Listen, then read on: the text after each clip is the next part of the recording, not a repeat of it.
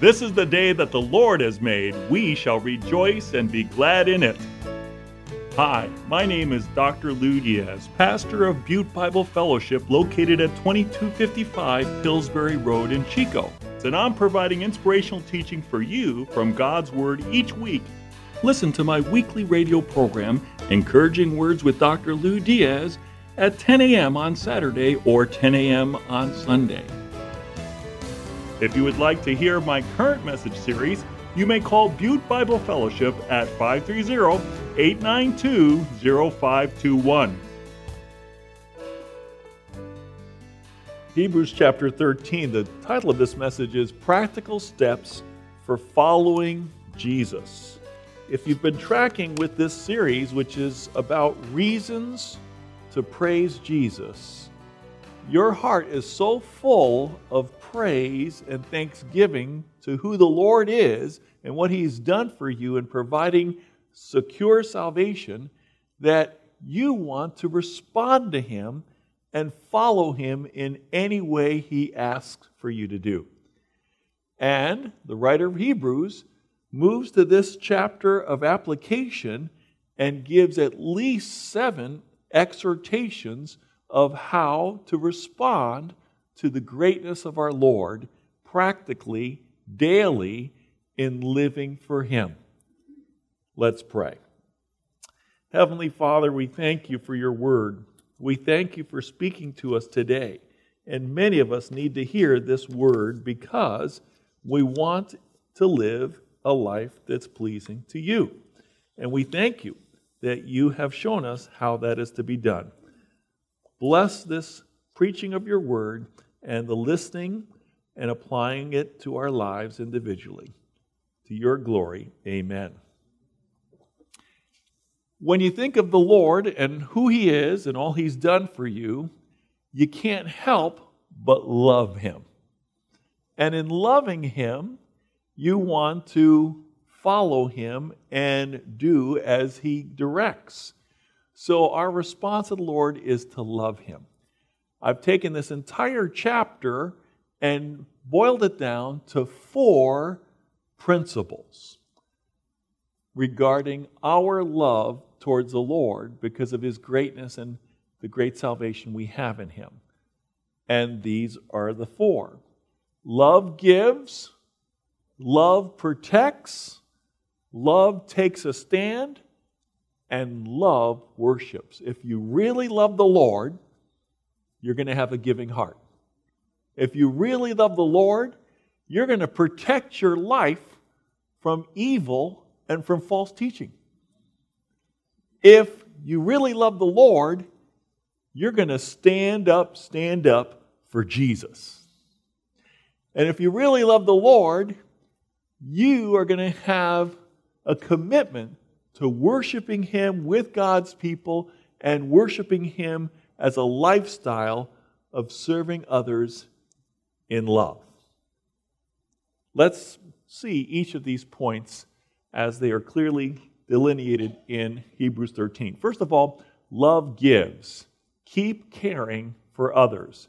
In Hebrews 13, 1 and 2, it says, Keep on loving one another as brothers and sisters. Do not forget to show hospitality to strangers, for by so doing, some people have shown hospitality to angels without knowing it.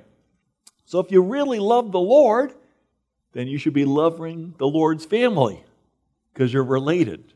The moment you became a Christian, you went from being me to being we.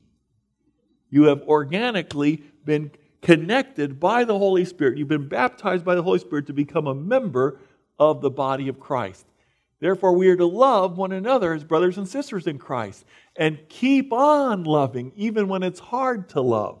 Someone wrote a book about marriage says uh, good marriages take time, bad marriages take more time. Don't give up just because it's a struggle. Keep on loving. Continue to overcome. Com- continue to desire that person's best. Continue to let the Spirit of Christ love others through you, even the unlovely, even your enemies. Keep on loving one another, but especially the family of God as brothers and sisters. And love opens up your heart and your home to others in hospitality. Now, there's a difference between hospitality and entertainment. Entertainment, entertainment would be the Martha Stewart approach the eight course meal, the homegrown everything, uh, everything completely decorated. If we were going to go the Martha Stewart approach to uh, the false concept of hospitality, which is entertainment, we would hardly ever have anybody over. Erma Bombeck, some of you remember her, was a person with a quick wit.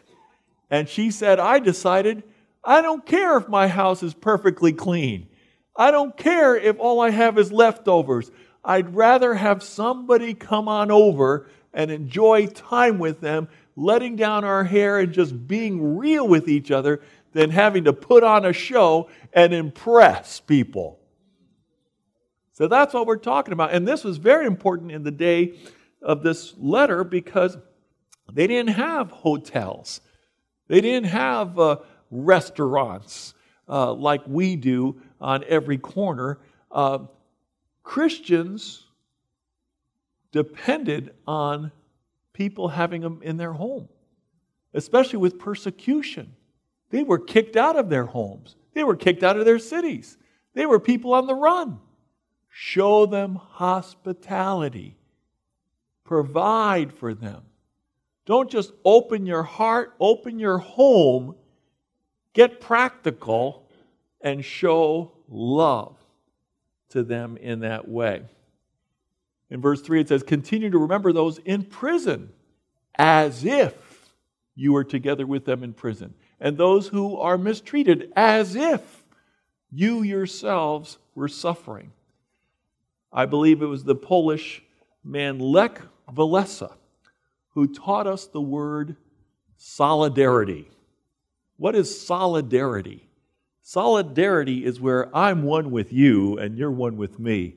We're in this together. If you go to prison for standing up for Christ, I'm standing with you. I'm with you. I have solidarity with you. If you're being mistreated because you stood up for Christ, I back you 100%. We have solidarity. Now, back then, the uh, prison system was not like it is today. It's not three square meals and a roof over your head and medical attention and dental care at the expense of your taxes. It was if somebody doesn't come and feed you, you starve to death. So you had to bring food to the jail for fellow Christians who were in there for standing up for Christ. Don't forget those who are standing up for Christ. Now, there are many organizations today that tell us about those who are being martyred and tortured for their faith, and we need to be praying for them. We need to be backing them. We need to be um, putting pressure on government that they might be released. These are all biblical concepts based on love. If you love the Lord, you love his family, you love the body of Christ, and when they're persecuting family, they're persecuting Christ. That's what Jesus said to Saul on the road to Damascus. Why are you persecuting me? So, love is the best practical response we can have to the greatness of Jesus. But secondly, not only does love give, love protects. Now, when I do premarital counseling, I draw a circle and I say there's two sides to the coin of intimacy. One side is you've got to grow it. If you don't grow intimacy in your marriage, it's like fish swimming upstream, salmon swimming upstream. There's all sorts of forces against you and your spouse growing in friendship and closeness and in intimacy. Why? Because the world just goes against that, and Satan hates Christian marriage. So you've got to grow intimacy. The other side of the coin is you've got to guard intimacy. You know, watch out for the flirting person over there who asks you, Are you married? Are you happily married? They're trying to wheedle their way into your life and break you up. Guard your marriage. You've got to grow your marriage and guard your marriage. Same with your walk with the Lord. You've got to grow in the Lord and you've got to guard against the things that would bring you away from the Lord. And so, in guarding your life, verse 4 says marriage should be honored by all, and the marriage bed kept pure, for God will judge the adulterer and the sexually immoral. There are consequences to being unfaithful to your spouse. God's intention and desire is that a man and a woman be married for life. Now, some of you have experienced divorce, and we don't know all of the extenuating circumstances behind that, and we're not judging. What we're saying here is God's ideal is that marriage be pure and loyal and devoted and for a lifetime. That's God's ideal. And the writer to the, of the Hebrews is saying if you love Jesus, then don't be like pagans who are going around trying to satisfy their sexual appetites outside of the confines of marriage where it is sacred and designated to be. Love protects in that we are to guard our lives from materialism. We are to keep our lives free from the love of money and be content with what we have. Because God has said, Never will I leave you, never will I forsake you. You've got to stop for a second and think about that. What is the connection between you not being greedy or you feeling uh, not you not being insecure is to know that God is with you and he is your helper and he is your provider. The Lord is my shepherd, I have everything I need. Psalm 23 verse 1 in English. I know the King James says, "The Lord is my shepherd, I shall not want," but in plain English it means, "The Lord is my shepherd, I have no wants. I have everything I need." So the Lord is with you. He'll never leave you, He'll never forsake you. Where is your security? In your money? In your financial portfolios? No, your security is in the Lord. And He's with you, and He'll take care of you. Underneath are the everlasting arms upholding you. So we can say with confidence, The Lord is my helper. I will not be afraid. What can mere mortals do to me? God is in charge.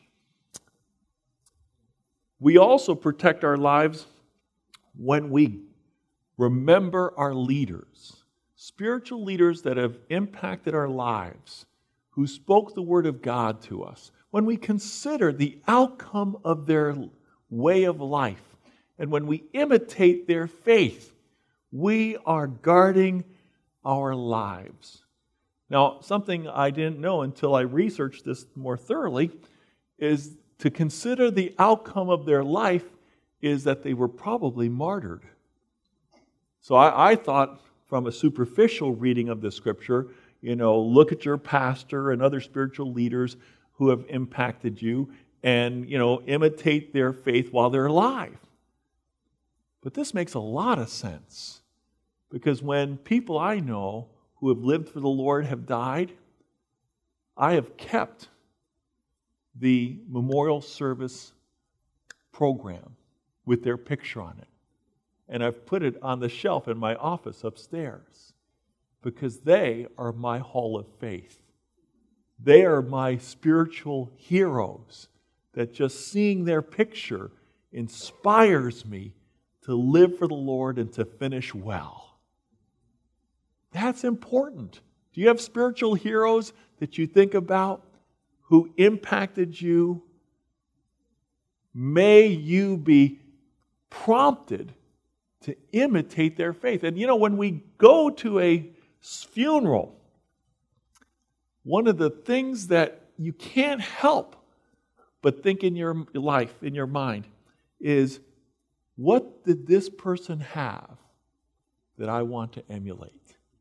What, how did this person touch my life that I want to pass that same quality on to others? Yesterday at Bob Iker's celebration of life service, the theme of servanthood, serving others, came out loud and clear. Oh, that we might be a servant to others like Bob Iker was with leading the uh, Christian school in town and, and doing so much more. But here's the point not every leader is a good example. And many of us have been totally shocked and uh, um, appalled when a leader is found out to be scandalous.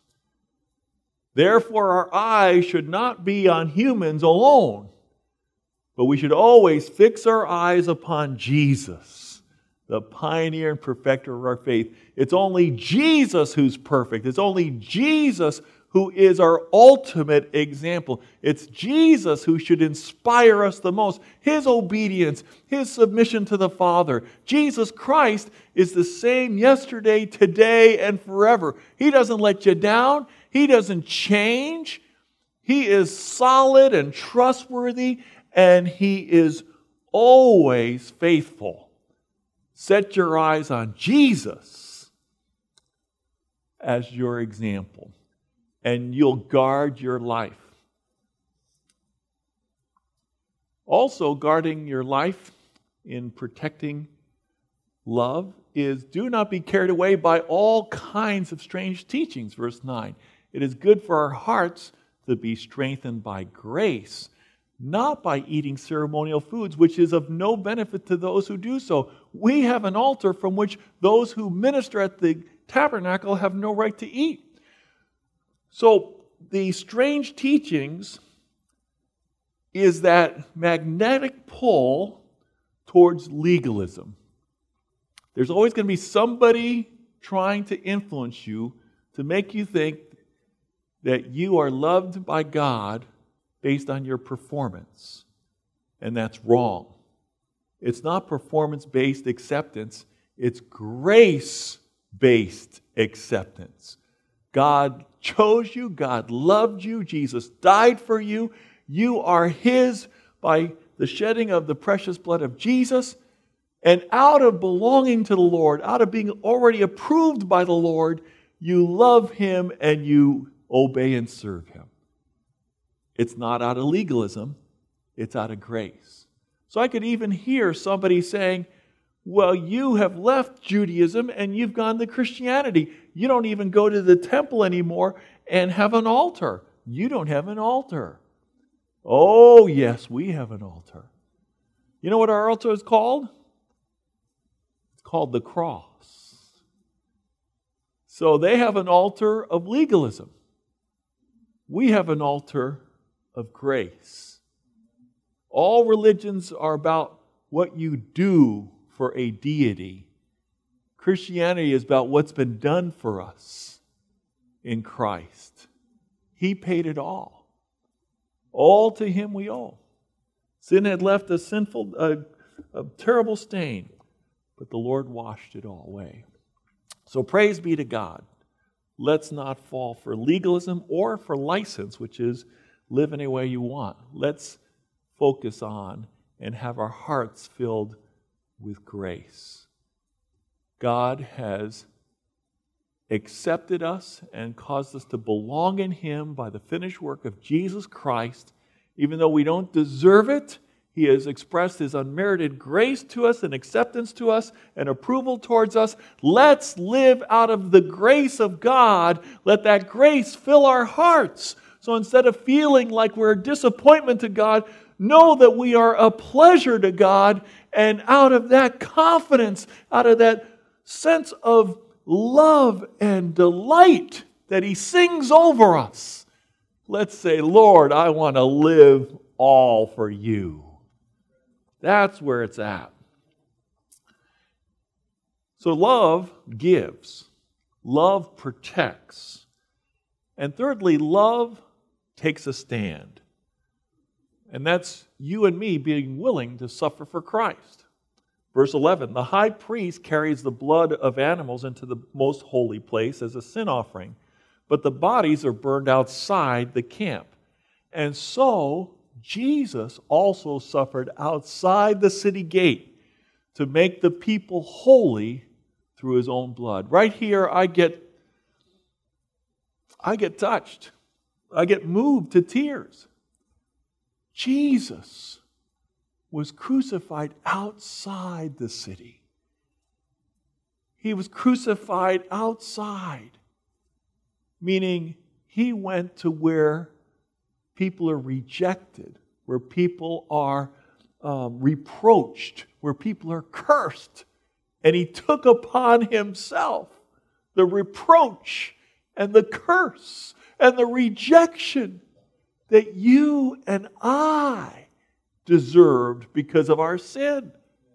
Now, if Jesus will identify with us all the way to becoming sin that we might become his righteousness as a sacrifice on the cross, are you and I willing to stand with him when we are rejected, when we are reproached, when we experience persecution for his sake? I hope the answer is yes. I'm going to take a stand. Let us then go to him outside the camp, bearing the disgrace he bore. For here we do not have an enduring city, but we are looking for the city that is to come. This world is not my home. I'm just a passing through. And so I don't care what people think. I care what God thinks. And I want to stand up for Jesus. I don't want to deny my faith. I don't want to compromise. I don't want to um, get lost in a system of religion which is in this city I'm thinking outside of the box. I'm thinking outside of the city. And I'm devoted to Jesus. That's what the writer of Hebrews is saying. Take a stand on the finished work of Christ. Be willing to suffer for Him. And finally, love worships. And that is that when you respond to Jesus and His greatness and His great salvation for you, you can't help but want to praise him and serve him, share and support. Verse 15 Through Jesus, therefore, let us continually offer to God a sacrifice of praise, the fruit of lips that openly profess his name. And do not forget to do good and to share with others, for with such sacrifices, God is pleased. Did you know that the word worship means to serve? So, worship has two aspects to it speaking and serving. We are to speak our praise to the Lord, and we worship when we serve Him. Did you know that? Your service unto the Lord is an act of worship.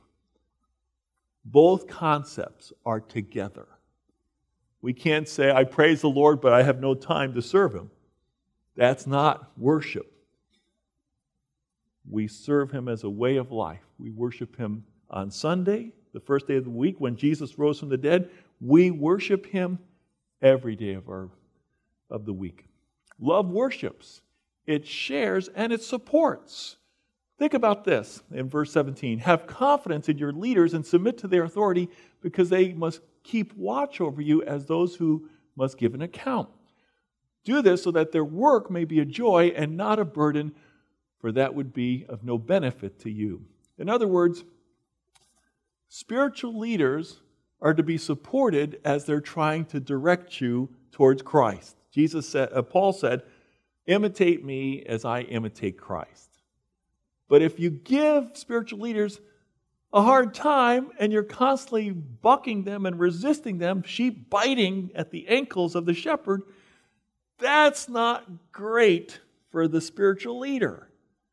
So the spiritual leader is not about himself, he's about the Lord. And so you want to back that. You want to support that.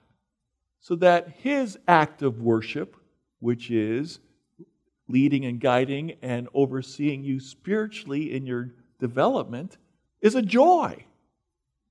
Not something he's gritting his teeth and bearing. You know, Moses got to the point of saying, Did I give birth to all these Israelites that I have to carry them like crying babies through the wilderness? That was not a joy for him. But let me say, you make it a joy to serve the Lord here at Butte Bible Fellowship, and I'm very thankful for all of you. It's a partnership. We all want the Lord to be glorified. So, worship is an aspect of love, and the way you love others and your spiritual leaders is to pray for them. Prayer is an act of love. Do you believe that? Every day, I pray for my family members by name because I love them.